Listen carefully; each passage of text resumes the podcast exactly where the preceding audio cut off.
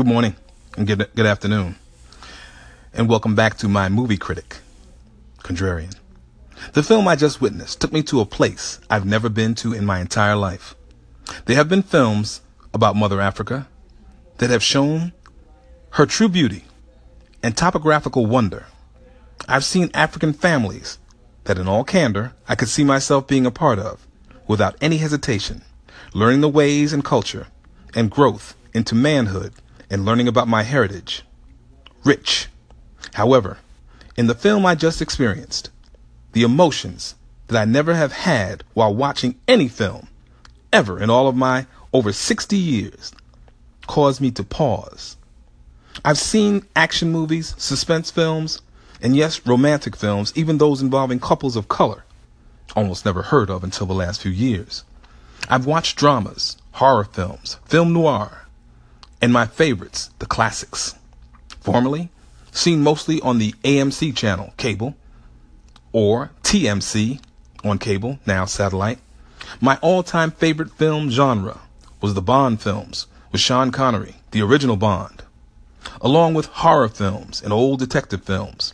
Most recently, I've been watching the rise in popularity of the Marvel comics turned into film and their multiracial personalities and non-racial personalities. And it, although they are based in the comic book mindset, and I love my comic books, that my mom also threw out. Initially, I was totally blown away by the comic book aspect and the connection. I was enjoying remembering the youthful reads I had way back when. Unfortunately, for me, I vaguely remember the entry of the Black Panther of nineteen sixty-six into the Marvel family. In all my years of cinema, I've never felt, never left a theater feeling the way I felt when I left that theater. No need for a spoiler alert. I will not divulge any comments or moments in the film that I consider personally life-altering. A fiction-based film, comic book, with special effects and characters, yes, along with the Marvel genealogy, and yet the historical context and content, the African characters based on some history and some more fiction, to see the motherland depicted in a positive frame of mind, albeit a comic book film. And yes, the fictional country of Wakanda, or metaphor for Mother Africa, my black women, like I've always known them to be, through eyes that I've read about in my lifetime, but never have seen them on the big screen, this way, en masse.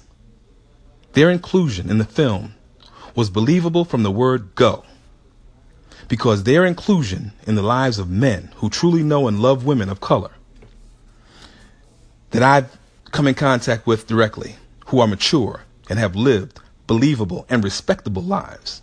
These are women that have commanded respect and protected their families and had and have had to be at times both man, mom and dad in more than a few families and households as leaders.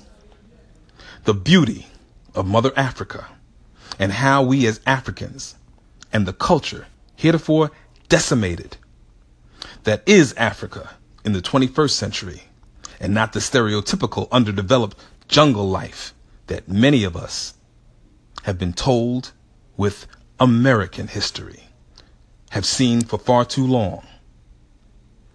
Stay tuned for the conclusion of my movie critic, Contrarian. Contrarian out for now.